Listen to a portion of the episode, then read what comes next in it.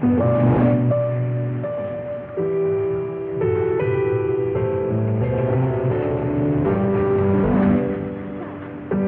らは JSR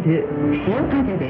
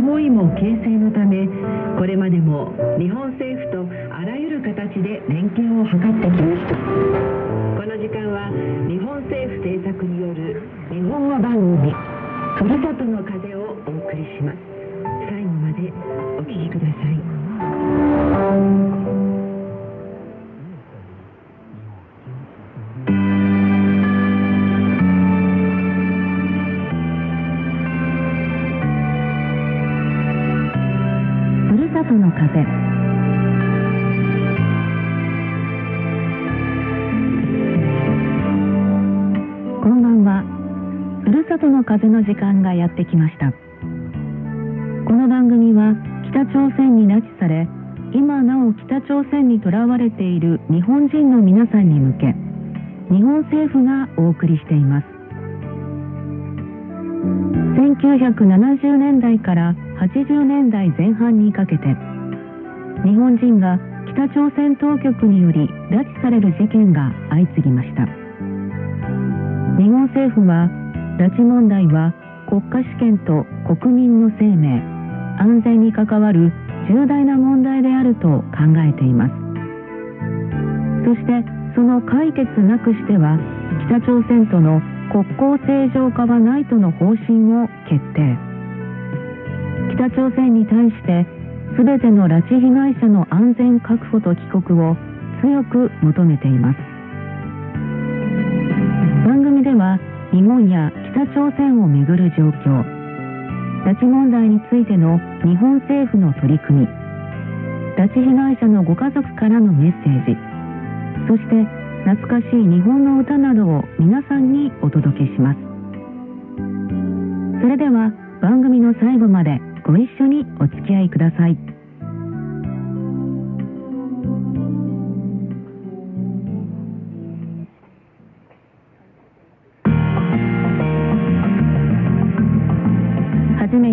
問題インフォメーションです。日本時間の3月3日未明国連安全保障理事会の公式会合が開催され北朝鮮による核実験及び弾道ミサイル発射を安保理決議違反と認定して強く非難するとともに北朝鮮に対する制裁を大幅に追加強化する強い内容の決議が全会一致で採択されました。本日はこの国連安全保障理事会の決議の採択を受けて発表された外務大臣談話をお伝えします。3月3日未明現地時間2日午前ニューヨークの国連安全保障理事会が決議第2270号を全会一致で採択したことを高く評価します。我が国は安保理理事国として断固たる強い決議の採択に向けて関係国とあらゆるレベルで緊密に協議してきました。今般の安保理決議の採択は我が国をはじめとする各国による独自の措置と相まって国際社会が一致して北朝鮮に対する断固たる姿勢を示すものとして歓迎します。決議第2270号は北朝鮮による1月6日の核実験及び2月7日の弾道ミサイル発射を安保理決議違反と認定し強く非難するとともに貿易金融人の往来航空海上輸送等に関する措置の大幅な追加強化を定めており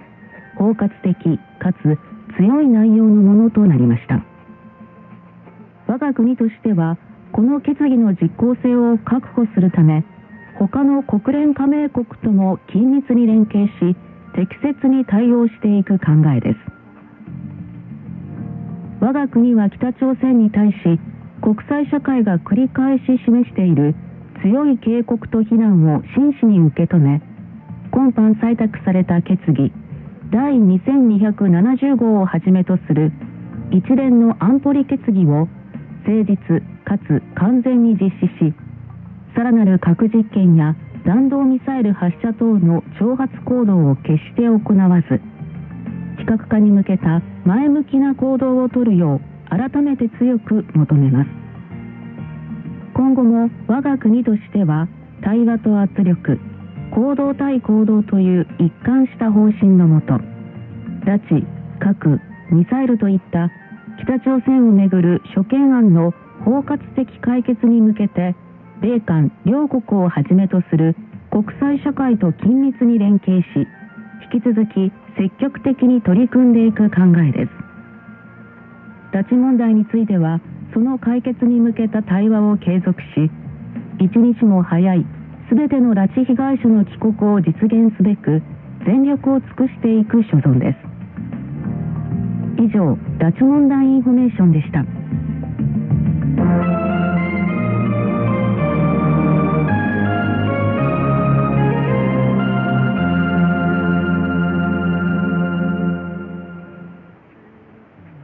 次にニュース解説です。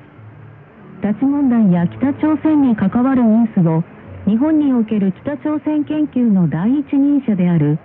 静岡県立大学泉はじめ教授に解説していただきます。3月14日アメリカの専門家の見方について伺いました。それでは先生よろしくお願いします。3月4日から3月12日にかけましてアメリカのワシントンで、まあ、多くのアメリカの専門家たちと意見交換をしてまいりました。1月6日の核実験2月7日のミサイル発射そして3月7日から開始された米韓合同軍事演習に対する極めて好戦的な対応、まあ、そういうものがここら辺続きましたのでアメリカの専門家の人たちは非常に距離感が高まったと距離が高まったという認識を持って、まあ、それを強調しておりました。特に北朝鮮の核能力がやはり相当向上したと見なければいけないという意見が多かったかと思います。もちろん北朝鮮が主張している水爆実験であったかどうかは疑問でありますし、まあ、むしろ否定的でありますがそうでなくても今回の実験は4回目にあたりますしそうした過程の中で核兵器の小型化あるいは軽量化ということについての、まあ、能力が相当向上したのではないか、まあ、だとしますと北朝鮮は核兵器を核弾頭化してですね弾道ミサイルに装填することが可能になるということですから、まあ、北朝鮮が核ミサイルを保有する、まあ、その可能性が相当高まっているというまあ、そういう判断がワシントンでは非常に多いと言っていたと思います。まあ、したがってこれはまあ随分久しぶりのことになると私は感じましたが、まあ、全ての選択肢をテーブルの上に置くべきだという議論が今ワシントンでは明らかになされているということになりました。でもちろん全ての選択肢を考えておくべきだということはしばしば言われることでありますが、まあ、その中には軍事的なオプション軍事的な選択肢が含まれるわけでありますし今回の場合はその軍事的な選択肢というものも十分に意識した上で選択肢を考えていかなければいけないと、まあ、これは教員認識のまさにその表れとそれを反映したものであるということが言えるであろうという、まあ、反応を多くのところで、えー、感じることができました。まあ、そうであるがゆえに中国に対して今回は相当強く圧力を北朝鮮にかけるようにそして、まあ、北朝鮮の態度を変えさせるようにという、えー、まあ、そういう期待感が強くなおかつ中国に対する働きかけも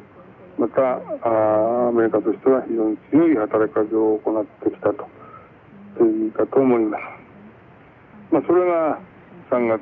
にようやくまとまることになりましたが、国連安全保障理事会の、決議案による制裁ということに、結びついたわけでありますが、まあ、中国が現在は制裁ということに対して従来以上に積極的にはなっているということをアメリカは評価していると言っていいかと思います。まあ、今回の国連安全保障理事会の決議による制裁についても中国が100%ではないにせよ、まあ、かなりの割合できちんと実行に移すであろうという、まあ、そういう見通し期待といいますか見通しがアメリカ側にはあるというふうに感じられました。まあ、いずれにせよ今回は国際社会が相当一丸となってですね北朝鮮にかけて強い圧力をかけているわけですので、まあ、それを受けて北朝鮮が今後どうなるかと、まあ、とりわけ中国の強い圧力に加えて今回は韓国も従来にない厳しい制裁という方向に舵を切りましたのでこの圧力は相当なものになると考えられますからその国際社会の強い圧力を受けて、まあ、北朝鮮が姿勢を変えることももちろんあり得るという議論がワシントンではあります。まあ、しかし、北朝鮮が譲歩する態度を変えるという可能性が、まあ、現時点で高いというわけではないということは当然でありますが、まあ、しかし、北朝鮮が態度を変えて、非核化に向かうことをきちっと宣言をすると、再び非核化に向けたコミットをしてですね、まそれに合わせて行動をとっていく、まあ、そういう中でアメリカとの対話を北朝鮮が望むと、まあ、その中には平和協定ということももちろん含めていいわけでありますが、まあ、そういう非核化に向かい現実に行動をとる中でアメリカとの対話交渉を求めるということであるならば、まあ、アメリカは受け入れるということも当然、まあ、全ての選択肢を考えるということであるならば方であるということになろうかと思います。まあ、5月に北朝鮮は党大会を行いますが、その後にどのような対応を取ってくるか、韓国に対してアプローチをしたいと、おそらく思っているんでしょうが、韓国の強硬な姿勢というものはそう簡単に変わりそうにありませんので、まあ、その際には、アメリカに向けて何らかの歩み寄りがあるかもしれないということも、ワシントンでは注目をされておりました。先生、ありがとうございました。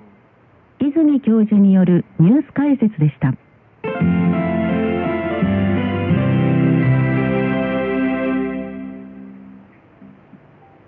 続いて、ふるさとの声です。北朝鮮にいる拉致被害者の皆さんに、ふるさとからのメッセージをお届けしましょう。今回は、日本政府が作成した拉致被害者ご家族ビデオメッセージの中から、拉致被害者横田めぐみさんのご家族のメッセージをお送りします。このメッセージは2015年6月に収録したものです。1977年11月15日。新潟市において当時13歳だった横田めぐみさんは下校途中に拉致されました。最初にめぐみさんのお父さん横田茂さんのメッセージです。それではお聞きください。中学校1年生の時に学校の帰りの自宅近くで北朝鮮の人に連れて帰ったんじゃないかと言われておりますがそしてそれが船に乗って北朝鮮に行くまでに自分は行きたくない。お母さんお父さん助けてって言ったりしたんですけどあの無視されて連れて行かれてそれであんまり泣いたので船底に移されたっていうんでそうすると爪がもうボロボロになってたっていうようなことを言いますからなかなかふんとかわいそうなことしたなと思ってます。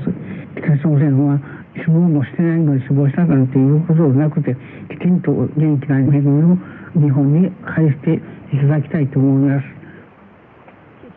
続いて横田めぐみさんのお母さん横田早紀江さんのメッセージです。私たちの恵みは中学1年生の時に新潟に転勤して1年3ヶ月目に学校の帰り道家のすぐ近くで姿を消しました。私たちは本当にもう打ちのめされて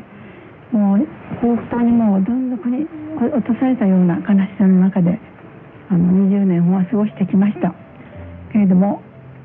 考えたこともない北朝鮮の工作員によって拉致をされて北朝鮮に連れて行かれたという情報が20年目にして入って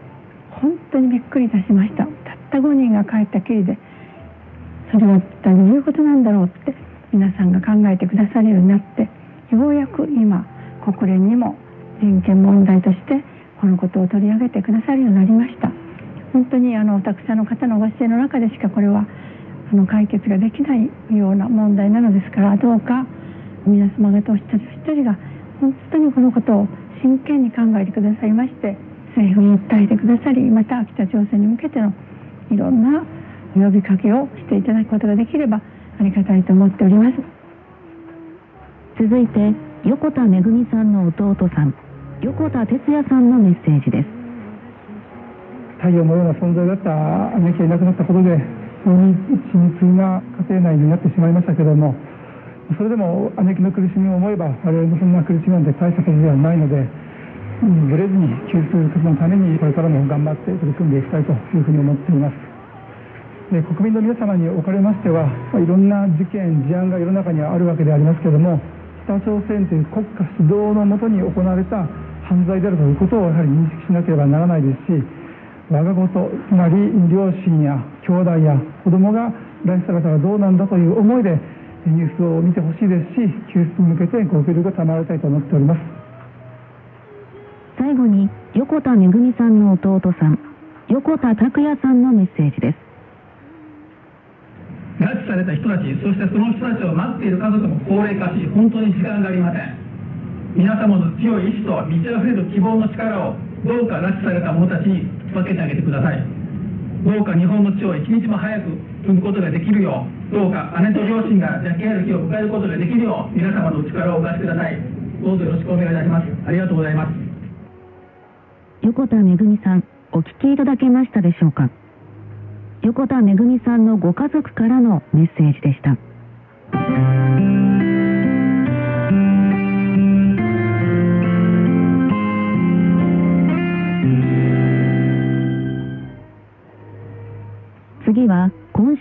曲です。今週は沢田賢治の勝手に仕上がれをお届けします。それではお聴きください。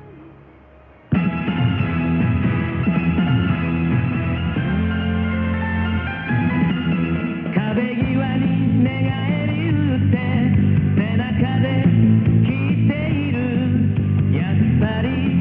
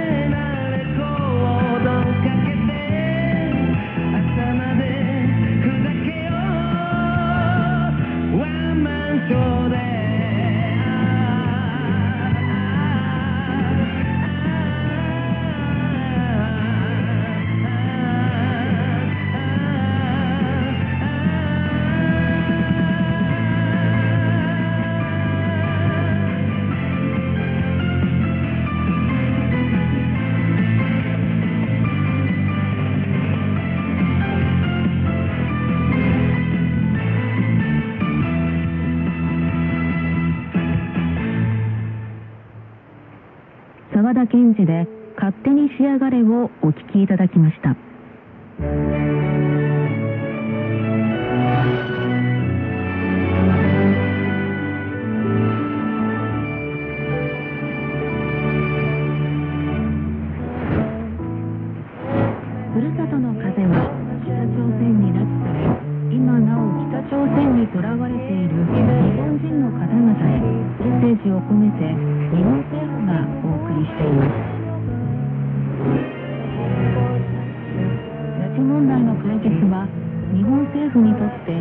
一刻も早く解決すべき最も重要な課題です。日本政府では北朝鮮に拉致された被害者の方々の安全を確保し一刻も早く取り戻すことが何よりも重要であると考えています。現在日本政府は次の12人の方々を北朝鮮に拉致されて日本政府がお送りしています。拉致問題の解決は日本政府にとって一刻も早く解決すべき最も重要な課題です。日本政府では北朝鮮に拉致された被害者の方々の安全を確保し一刻も早く取り戻すことが何よりも重要であると考えています。現在日本政府は次の12人の方々を北朝鮮に拉致され今なお囚われている拉致被害者として認定しています。久米豊さん横田めぐみさん松本京子さん田中稔さん田口八重子さん市川俊一さん松本留美子さん戸賀三好さん石岡徹さん松木薫さん原忠明さん。有本恵子さんです。またこの他にも拉致の可能性を排除できない人が存在しているとの認識のもと国内外からの情報収集や関連する調査捜査を強力に推し進めるなど全力で真相究明に努めています。日本政府は北朝鮮に対しいかなる状況であっても拉致した全ての拉致被害者の安全を確保し速やかに返すよう強く求めています。拉致被害者に関する何らかの情報をお持ちの方は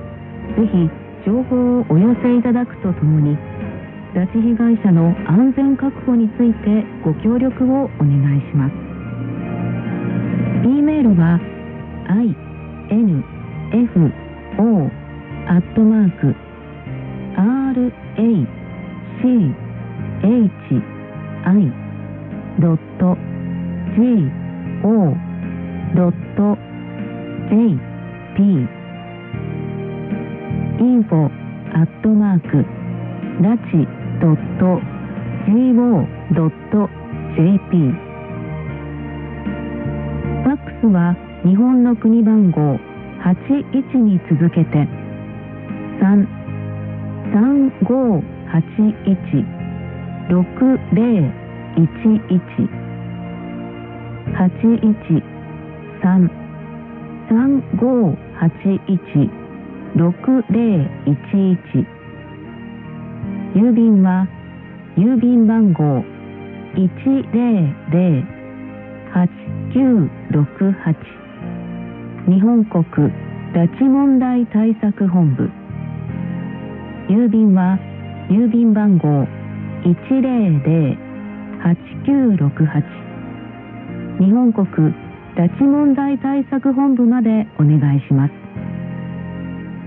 また北朝鮮による日本人拉致問題ホームページからも情報をお寄せいただけます。ホームページのアドレスは http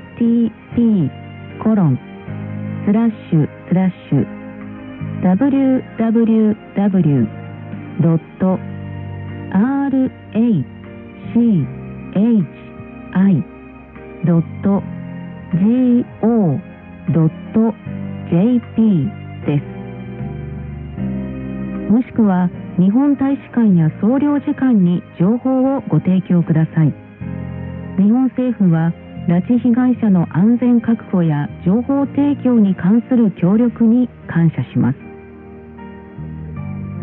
そろそろお別れの時間です。この番組ふるさとの風は毎日3回お届けしています。日本時間の夜10時30分からは周波数 9950kHz 夜11時30分からは周波数 9960kHz 深夜1時からは周波数 9975kHz で放送しています。韓国語番組イルボネパラブ日本の風も毎日3回お届けしています。日本時間の夜10時からは周波数 9950kHz 夜12時からは周波数 9975kHz 夜12時30分からは周波数 9965kHz で放送しています。それではまたお会いしましょう。